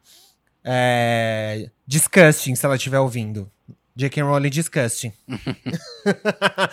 é, e o meu engole vai para a reunião de Drew Barrymore, Lucy Liu e Cameron Diaz no programa da Drew.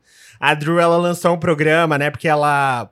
Ela é, ela é aquele tipo de, de pessoa americana que ela é multitalentos. E aí ela é tipo ela é tipo aquele Clarkson, que ela é. Você olha para ela, ela fala, mano, ela poderia estar tá aqui apresentando o programa, ela poderia estar tá ali cantando, ela poderia estar tá fazendo um programa de culinária, blá blá blá blá blá. E ela tá apresentando. Ela é muito cara de uma apresentadora de um, um, um talk show. E ela tá agora com um programa só dela.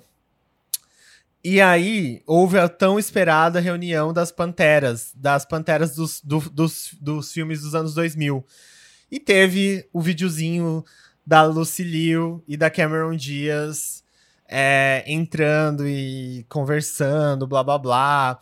É, infelizmente, por causa, né, do, a, a pandemia nos tirou tudo, inclusive um abraço das três.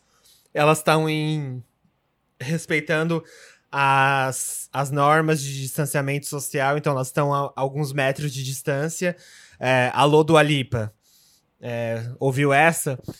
É, mas elas não se encostam nem nada, mas elas estão no mesmo espaço e tal. É muito bonitinho o vídeo. É, enfim, espero que depois que isso tudo passe, elas se encontrem novamente. É, é esse meu engole. Ou, oh, é meu engole, né? É engole, é engole. é esse. Bom, e vamos lá para o meu. Eu acho que o meu complementa um pouco do que o José tinha falado na semana passada sobre a Casa Nem, que a reinauguração da Casa Nem aconteceu. Ou seja, rolou uma vitória das travestis e trans, né, que fazem parte ali da população LGBTQIAP+, lá do Rio.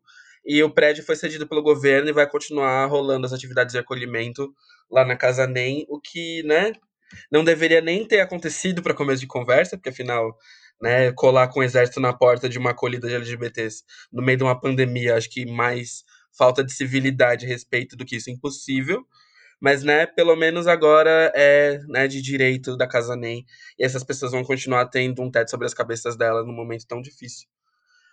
E acho que isso já é um motivo muito bom para a gente né, engolir e que seja cada vez mais, né, é, os espaços sejam cedidos e coisas básicas como isso sejam entendidas pela maioria das pessoas. E agora a questão do meu cospe era algo que eu não gostaria de falar, não gostaria de falar. Mas eu acho que existe uma necessidade aí de adereçar isso frente a milhares de outras questões. É, o racismo estrutural no esporte ainda é uma questão gigantesca. É, rolou recentemente né, um caso que está sendo muito comentado sobre a posição do Neymar, né? Que o Neymar sofreu um caso de racismo. E aí questionaram sobre o Neymar se reconhecer ou não como homem negro, culpando o colorismo e culpando falas dele ditas aos 18 anos de idade e também tiveram várias outras contestações, né, por parte de algumas pessoas que não pensam muito para falar e, e para fazer, que ao, ao comentarem, né, sobre o caso de racismo que aconteceu com o Neymar, devolveram com fotos dele abraçado com o Bolsonaro, como se, do tipo, isso fosse, né, ok, partindo do princípio que essa foto existe. Eu jamais vou passar pano pro Neymar, jamais vou passar pano pra uma foto com o Bolsonaro, mas eu acho que a partir do momento o, o, né, do racismo em si, só uma pessoa preta sabe literalmente na pele o que é racismo em si. Ninguém tem direito de dizer alguma coisa sobre isso, e acho que qualquer justificativa com base em posições como essa, assim, sabe? Tipo, é, é o baixo do ser humano, entendeu? Que ah, então, se a pessoa pensa diferente de você, o racismo é aceitável para ela e ela merece tudo de ruim, né? Eu acho que é um tipo de lógica que não se aplica. O racismo, ele não é. é embora ele seja estrutural, ele não é, é optativo, sabe? Eu acho que isso as pessoas ainda têm que entender um pouco melhor. É, eu sinto muito, né, que ele tenha passado por isso. Só quem sabe e quem passou por isso, né, entende a dor de passar por uma situação como essa e o desconforto que fica na mente por um bom tempo. Mas é importante adereçar, assim, né? Não, não é brincadeira e continua cada vez mais, sabe? A gente começou a quarentena com todos os lances de Breonna Taylor, George Floyd e né, todos os casos que tivemos no Brasil também, que também foram mega importantes, né? É, acho que agora isso se revelar como uma outra faceta acontecendo é uma coisa muito deprimente, para não falar o, portu né, o, português claro. Então Arrasou. é isso. Arrasou, Caco. Vamos pro lugar de fala do José. E... Vai, Mozi.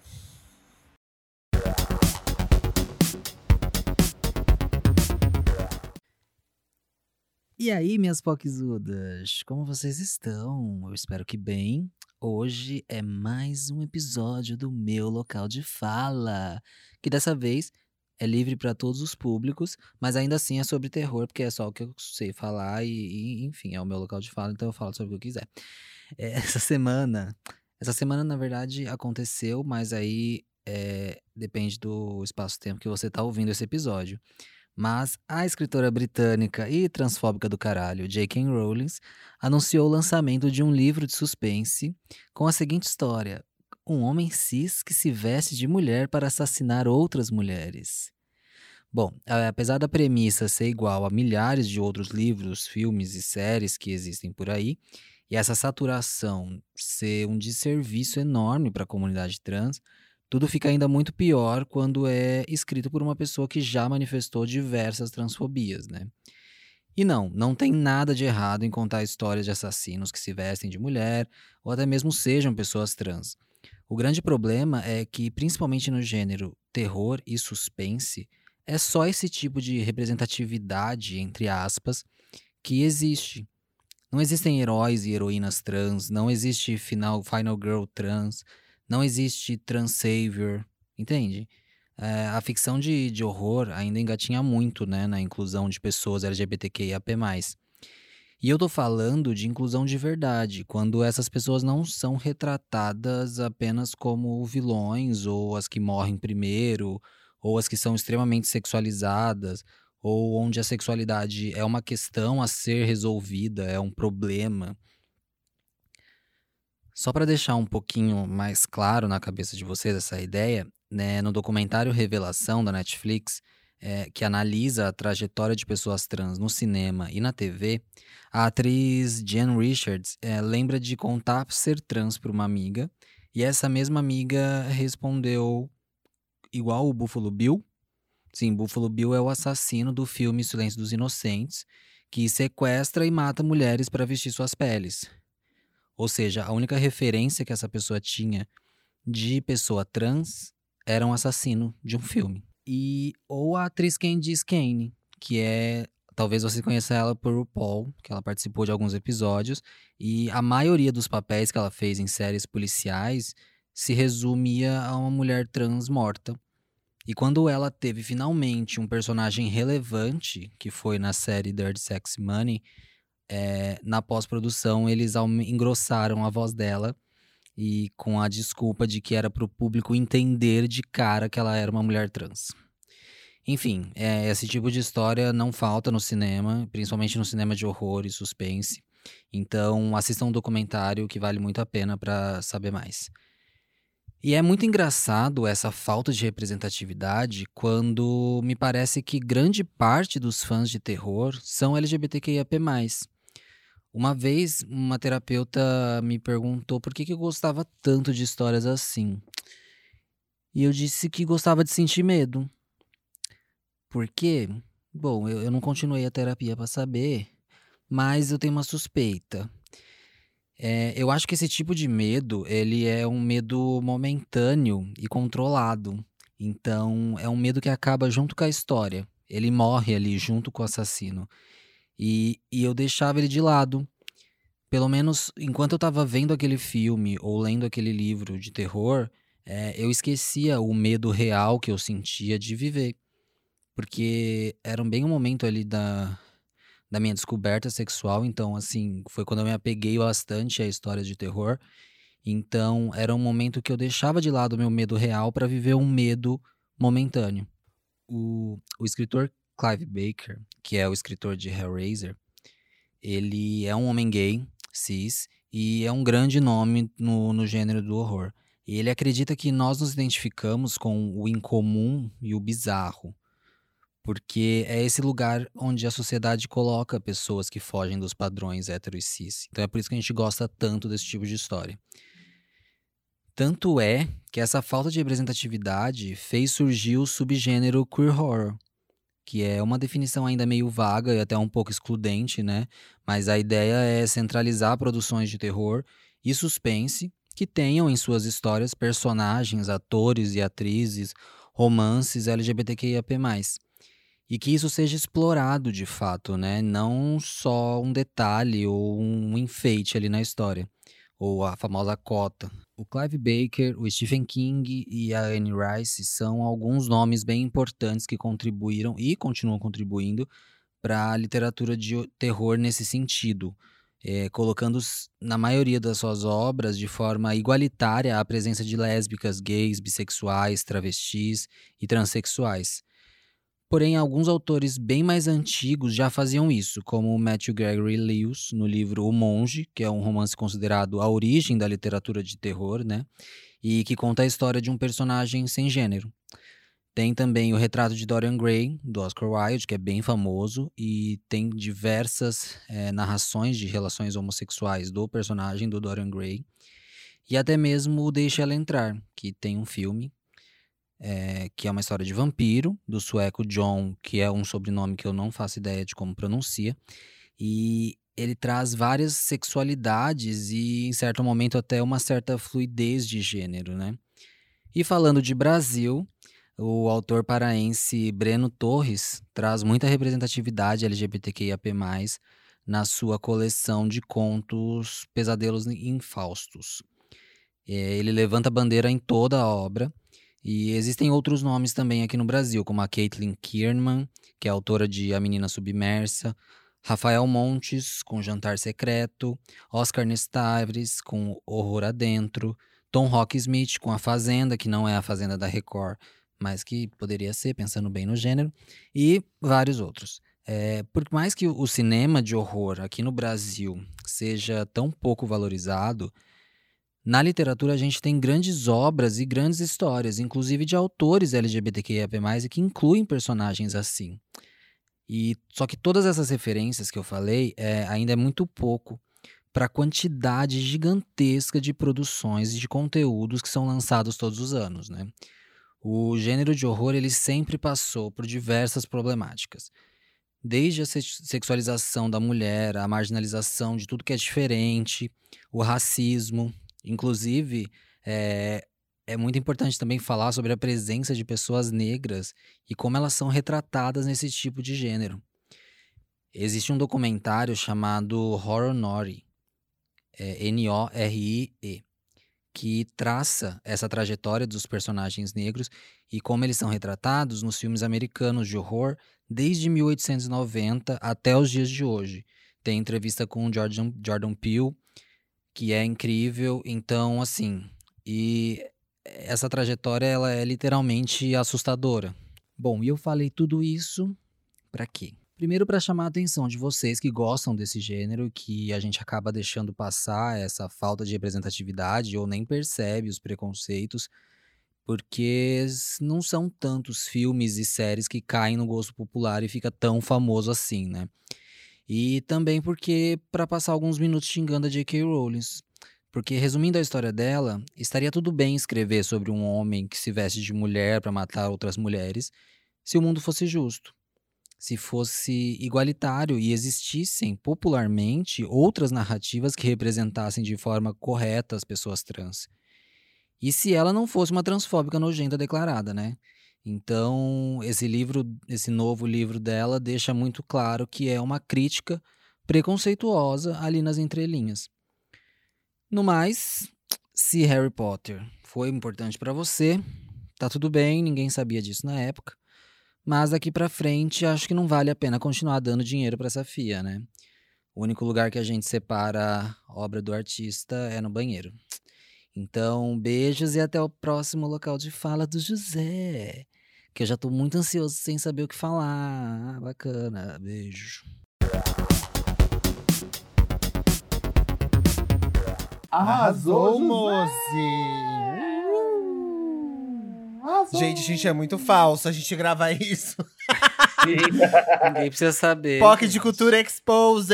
A gente gravou, a gente acabou de falar. Vamos pro, POC, pro local de fala do José. A gente, Ai, a gente é muito arrasou, falso.